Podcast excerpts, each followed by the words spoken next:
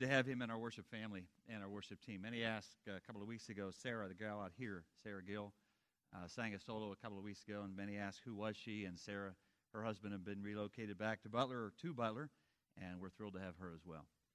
Have your sermon notes in your bulletin. I encourage you to take them out. They're purple, I believe, or anyhow, they're this color. I know. I can't things just be red, black, blue, or brown. I'm not sure, but I know there's a color for that. We're going to continue our spring series this morning on the Ten Commandments. I said to you a couple of weeks ago, last Sunday specifically, that I purposely skipped honor your father and mother, and I'm going to save that for Mother's Day. The other thing that gives me the opportunity to do based on the commandment that I'm dealing with this morning and that one as well is really spend the next 4 weeks, the next 4 Sundays together talking about the sanctity of marriage, marriage, and the family.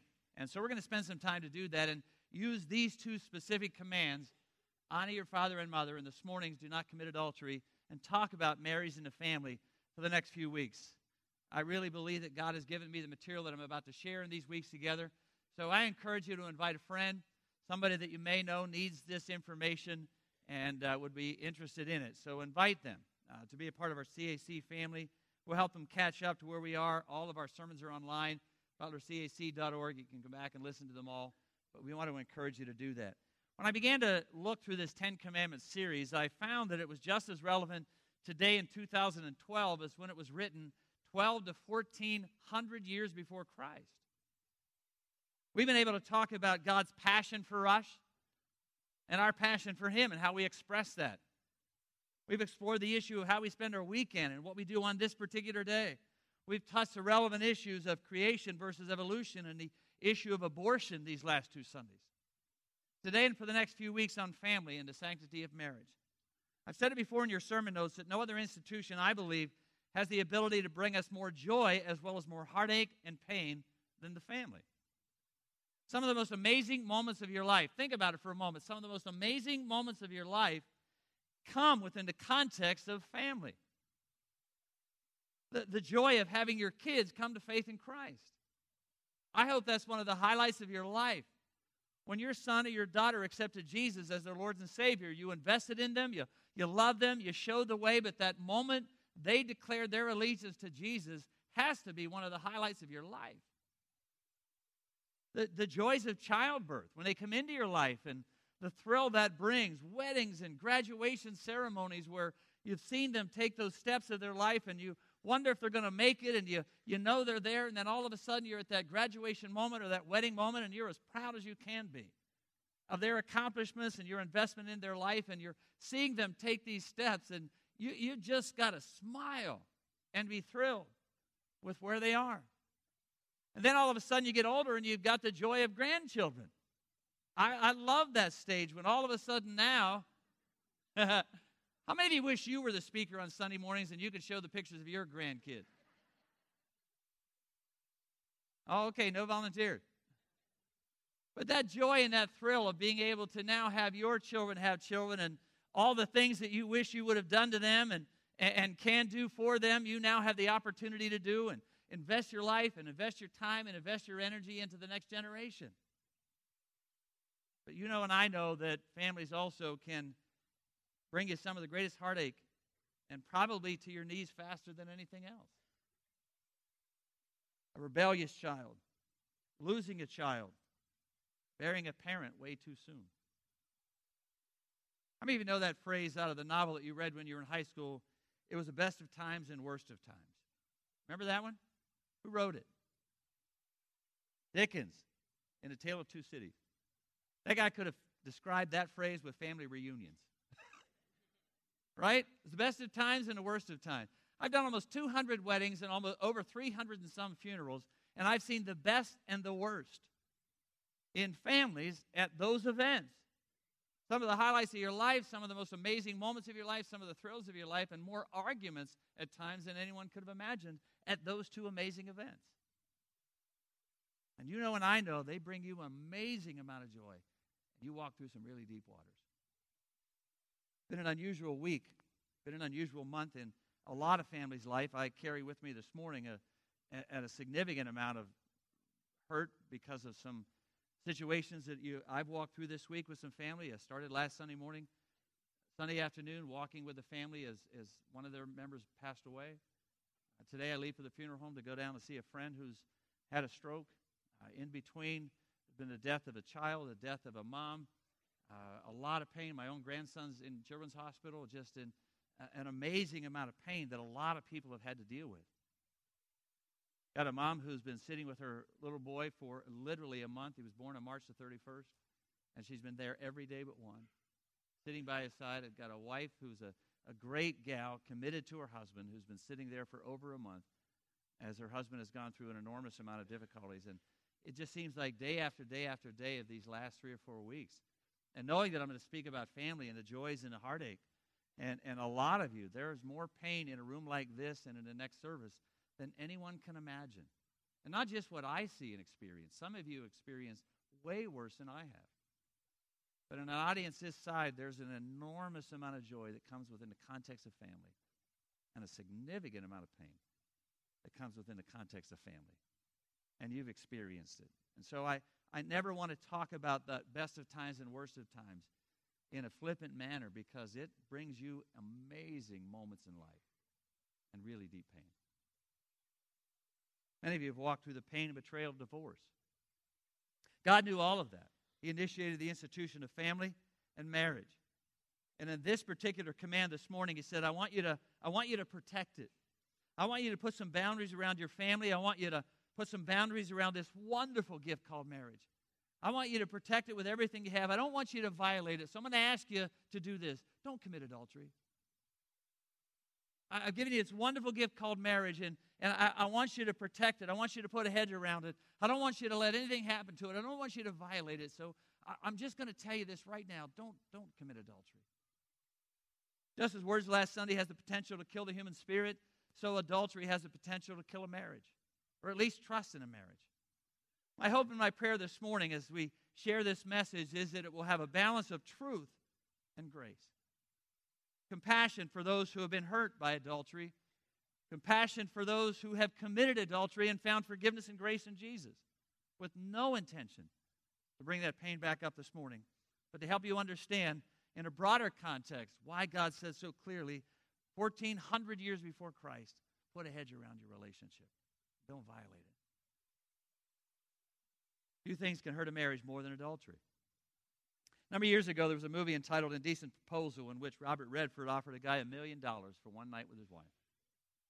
I didn't see it, but talk shows all across the country had people on, and they asked them the question, if you were in the same situation, would you do that? Would you cheat on your spouse for $1 million? And many, thankfully, said they would never do anything like that. But sadly, a lot said they would, and they would do it for a lot less.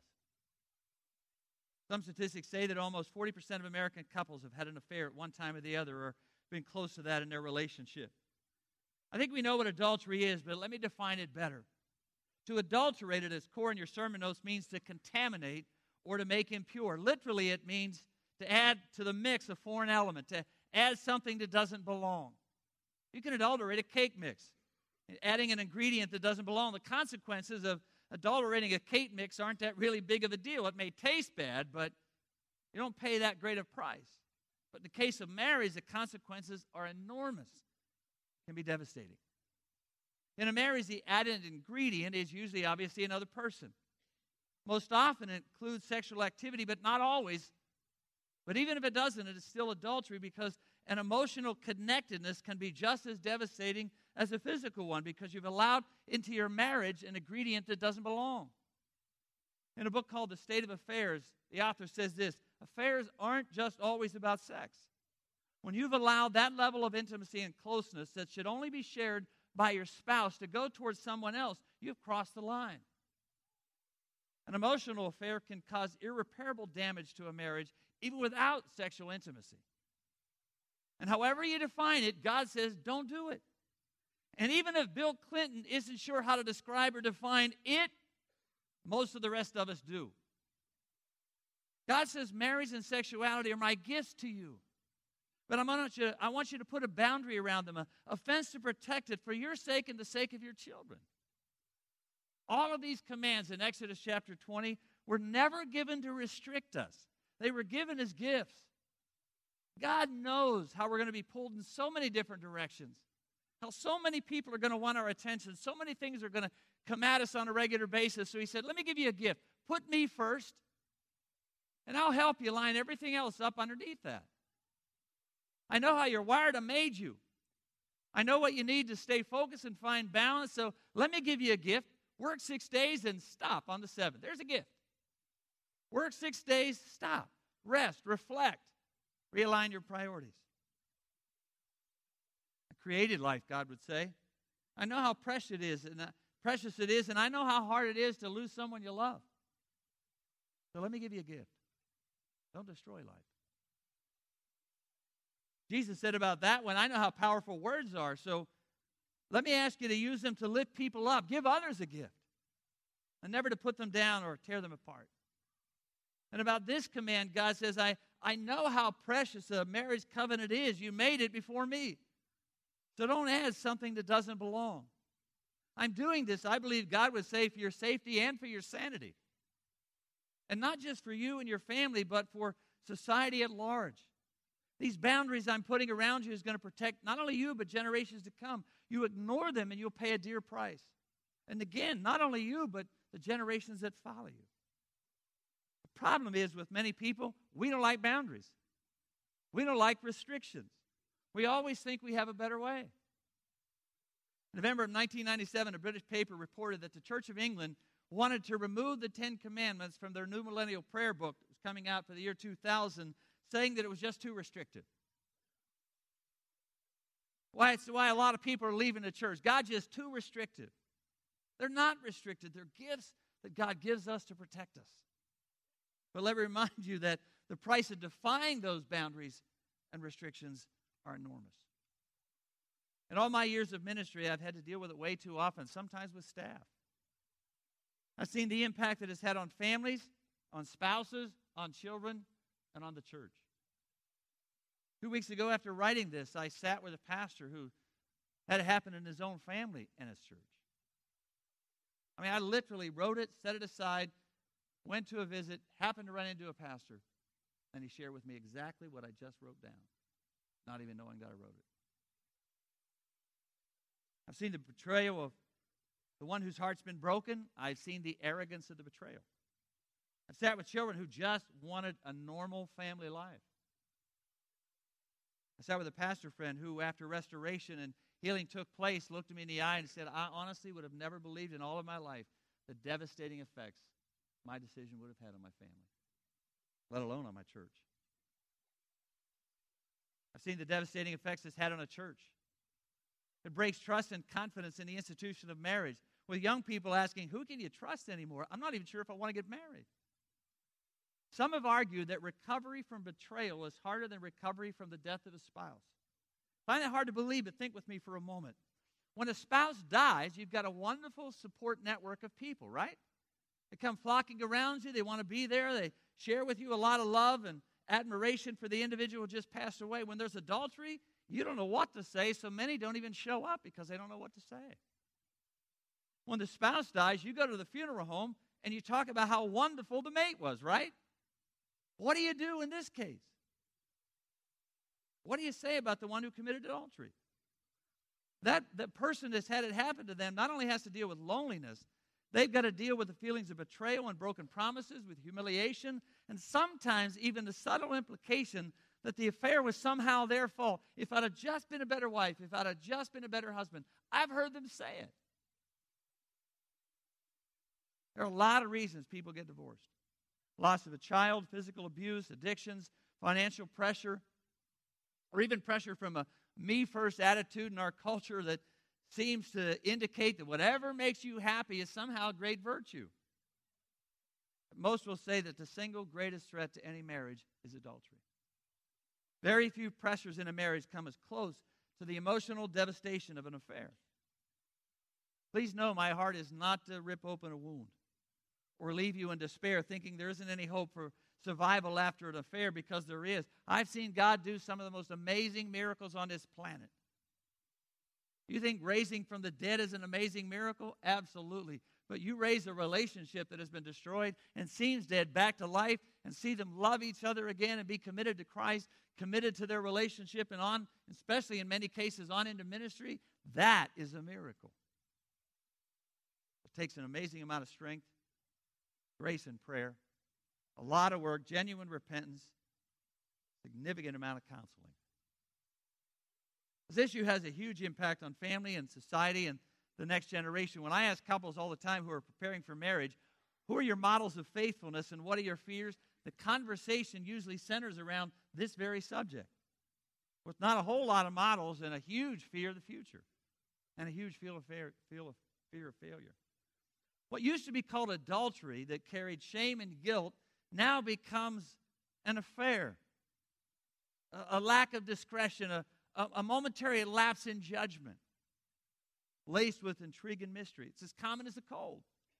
We've seen it so often on TV show after show, movie after movie, that they almost see it as normal. A Harris poll in the late 70s said that the increased emphasis on society or in society on placing self-fulfilling pleasure among everything else is eventually going to dramatically alter America's traditional value system. The increased emphasis in society and that society is placing on self-fulfilling pleasure and doing one's own thing will eventually dramatically alter America's traditional value system. Guess what? They were right. Marriage and the family has been under attack for years. One of the biggest weapons of the enemy uses against marriage and the family and the church is infidelity. If murder is an assault on the sanctity of human life, then adultery is an assault on the sanctity of marriage, deeply wounding the soul and tearing apart one of the foundational pillars of marriage, trust. I said before, a moment ago, there are many reasons that marriages fail: the death of a child, sudden job loss, abuse, addiction, financial troubles, obviously infidelity, the myth of the greener grass, unrealistic expectations, a misunderstanding of the role of conflict. First Corinthians 7:28, Paul said, after talking to singles for a long period of time, hey, it's not a problem to get married at all. I just want you to know, if you're going to get married, you're going to have some trouble. The Greek word he uses for trouble means to press together, and when you press two people together, two things happen. One feels great, the other causes friction. Two opinions, two personalities, two ways of doing life. And every once in a while, I know it's a surprise for some of you, but every once in a while you rub each other the wrong way, right? I know some of you are surprised by that. But it's a good thing. There's nothing wrong with friction. I love newlyweds who think there must be something wrong if we're having trouble. There's nothing wrong, you're human. It's not if you're going to have trouble or difficulty, Paul would say, it's when and how you deal with it. I've heard couples say, we've never had a disagreement or a crossword.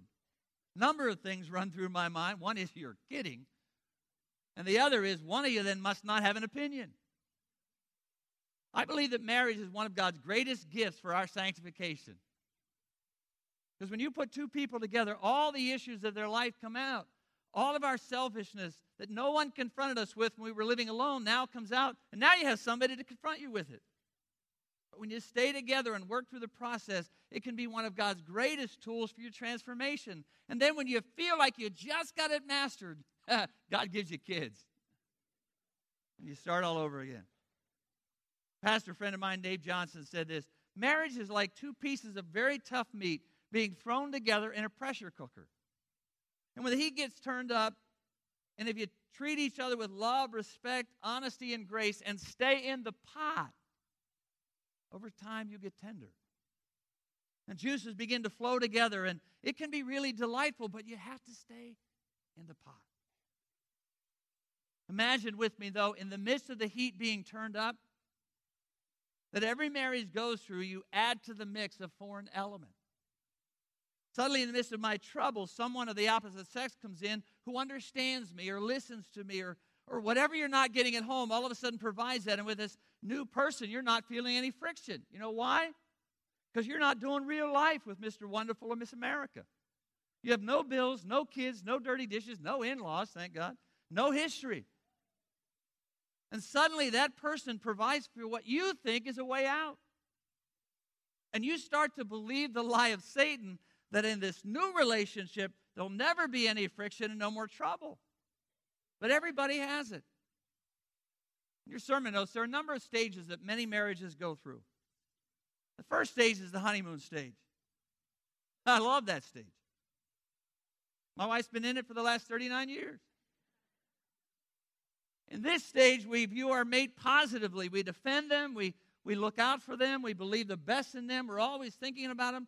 The negative about that stage is we can sometimes view our mate a little bit unrealistically. All I'm saying is every person has flaws. There's no such thing as a perfect mate. Some areas of our lives need to be changed after marriage. So we go from that to the specific irritation stage in your sermon notes. Doesn't take long that there are some things that irritate us about our mate. How long did it take some of you? I mean, within the first years or the first 2 days or on the honeymoon? Like, seriously, that's what you do? Whatever it may be, there are things that irritate us about one another. They could be as simple as a toilet seat up or down, the toothpaste lid on or off, clothes strewn everywhere, or something even more irritating than that. When I do, that's so fun for me to do premarital counseling. Because I'll have them in a room, and I'll separate them and divide them. And if you're thinking about getting married, close your ears. But I'll separate them and divide them. And then I'll say to them about all the wonderful things that the mate's going to say about them. Why do they love you? What do they think about you? What have they said about you? What have they told you? And I ask all these questions, and it's so fun to compare them. It's so fun to hear them answer those questions or saying, I have no idea. And then I'll say, well, what are their idiosyncrasies? What are those little quirks about them? What are their flaws? And then they'll tell me one or two of them, and I'll say, well, what are they going to say about you? And then I'll bring them back in. And then I'll tell them what the other person said about them. And what their flaws. They ought to know that now, right? And it's so much fun to look at them and to listen to them respond. And I've had them tell me exactly already, they're not even married yet, what the other person is going to say. Pause is fine. We begin in this stage to view our mate a little bit more realistically. The negative about this stage is that too many times in your notes we develop a memory bank where we keep track of all those irritations. We don't always talk about them much, but there'll be a day when we do. Many go from that specific irritation state to the general discomfort state. That's when we look at marriage and say, seriously, I didn't see this coming. Almost every person comes to a low spot in their life when they say, is that all there is? Is this what it's going to be for the rest of our life? General discomfort comes when the specific irritations in stage two become so heavy and so many. And the negative about that is in this context, we draw from the memory bank way too often. When we bring up every wrong thing that our mate's ever done. I know you've heard me say it before, but one of the hardest verses in all of Scripture for a man to live out is Ephesians 5:28, when it says to love your wife like Christ loved the church. Not hard to love your wife, but as Christ loved the church is one of the most incredible challenges in all Scripture. But I've said before, as tenderly as I know how, but one of the hardest verses for a woman to live out is First Corinthians 13:8. You know what that is? Love doesn't keep score. It keeps no records of wrong.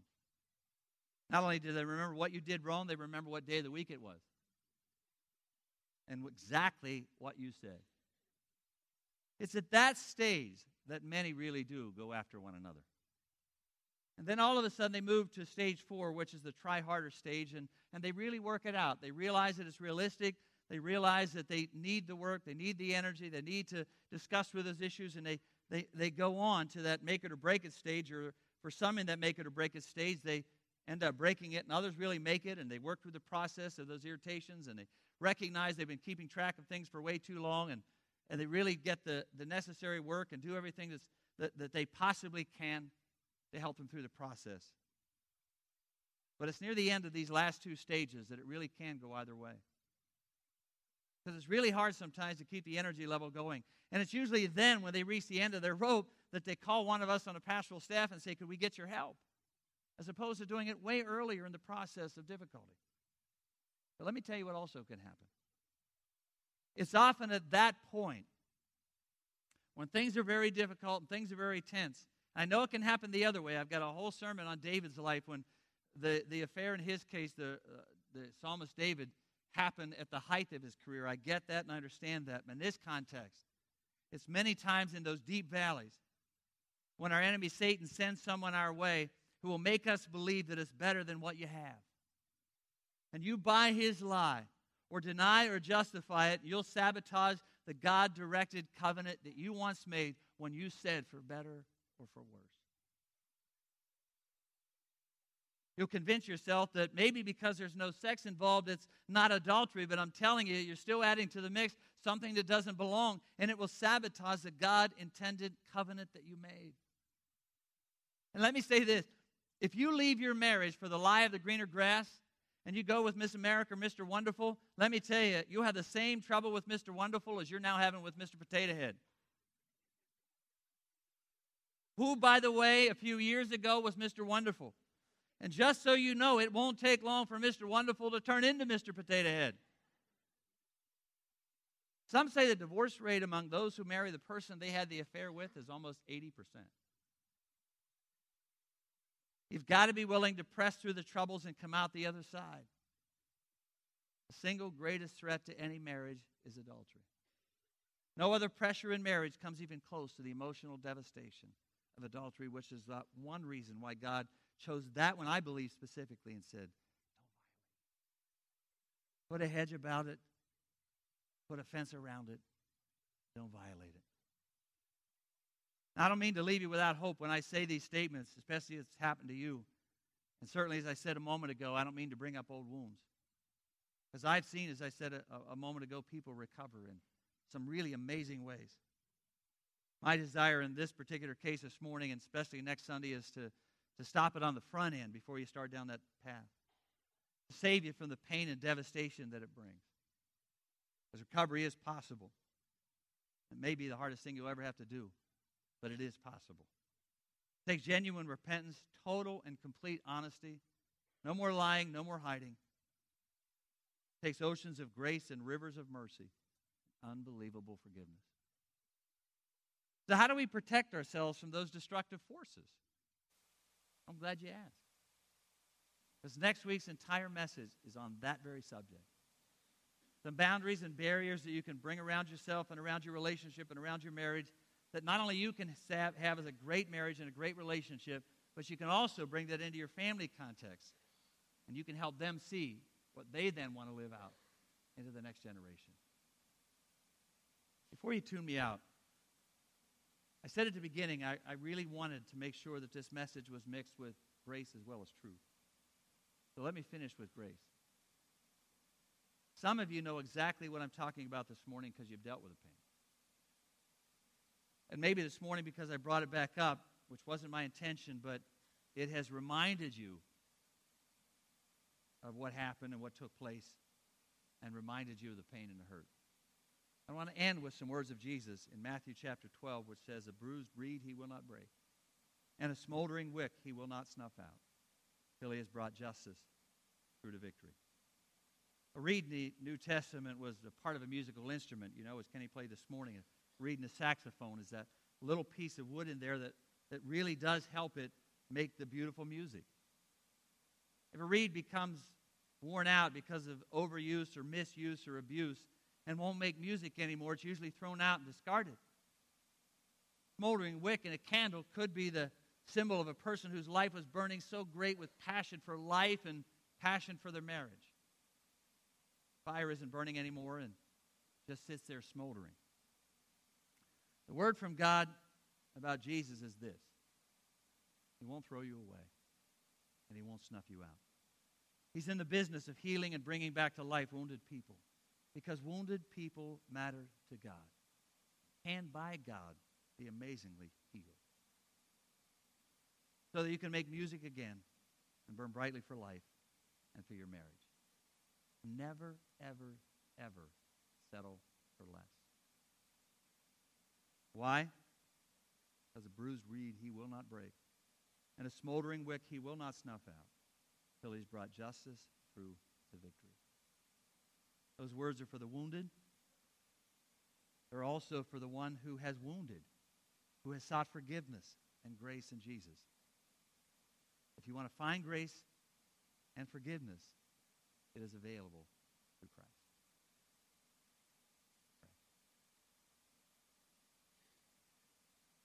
Lord, I listened to the guys in our prayer room this morning pray before the service, and in my mind calculated almost 250 years of marriage in that room. There's a lot in here who have stood the test of time and trouble, who have been incredible models of what it's like to look at someone years and years ago and say, I'm with you for life, for better, for worse, for richer, for poorer, in sickness and in health, till death do us part. They got that commitment, and they stood the test of time and trouble. And they stand as wonderful models to look at of people who have made it through the commitment of life, the ups and downs and the struggles of life. Some here this morning who have been hurt by it, and I know they've found grace and forgiveness and restoration in Jesus. And so again, remind them this morning of your amazing love. For some who need the music back in, who need to burn brightly again for marriage and for life itself, I trust that you really will rekindle the flame, put the music back in their soul. May they live life abundantly and fully and completely in you. I thank you so much, Jesus, for these great guidelines that you have given us, and our love for you and for this day, for this weekend, for life, for family, for marriage. Thank you so much for your desire to protect us and the pain that it brings when we violate it. And so I lift up this church family to you this morning. For those who are living it, loving it, enjoying it to the fullest, may the next generation watch them, hear amazing models and stories of grace. For those who need your help, may they seek it today and not put it on. For others who need to stop what they're doing before they go down a road they cannot return from, may you stop them by your Spirit today. In the name of Jesus, I pray.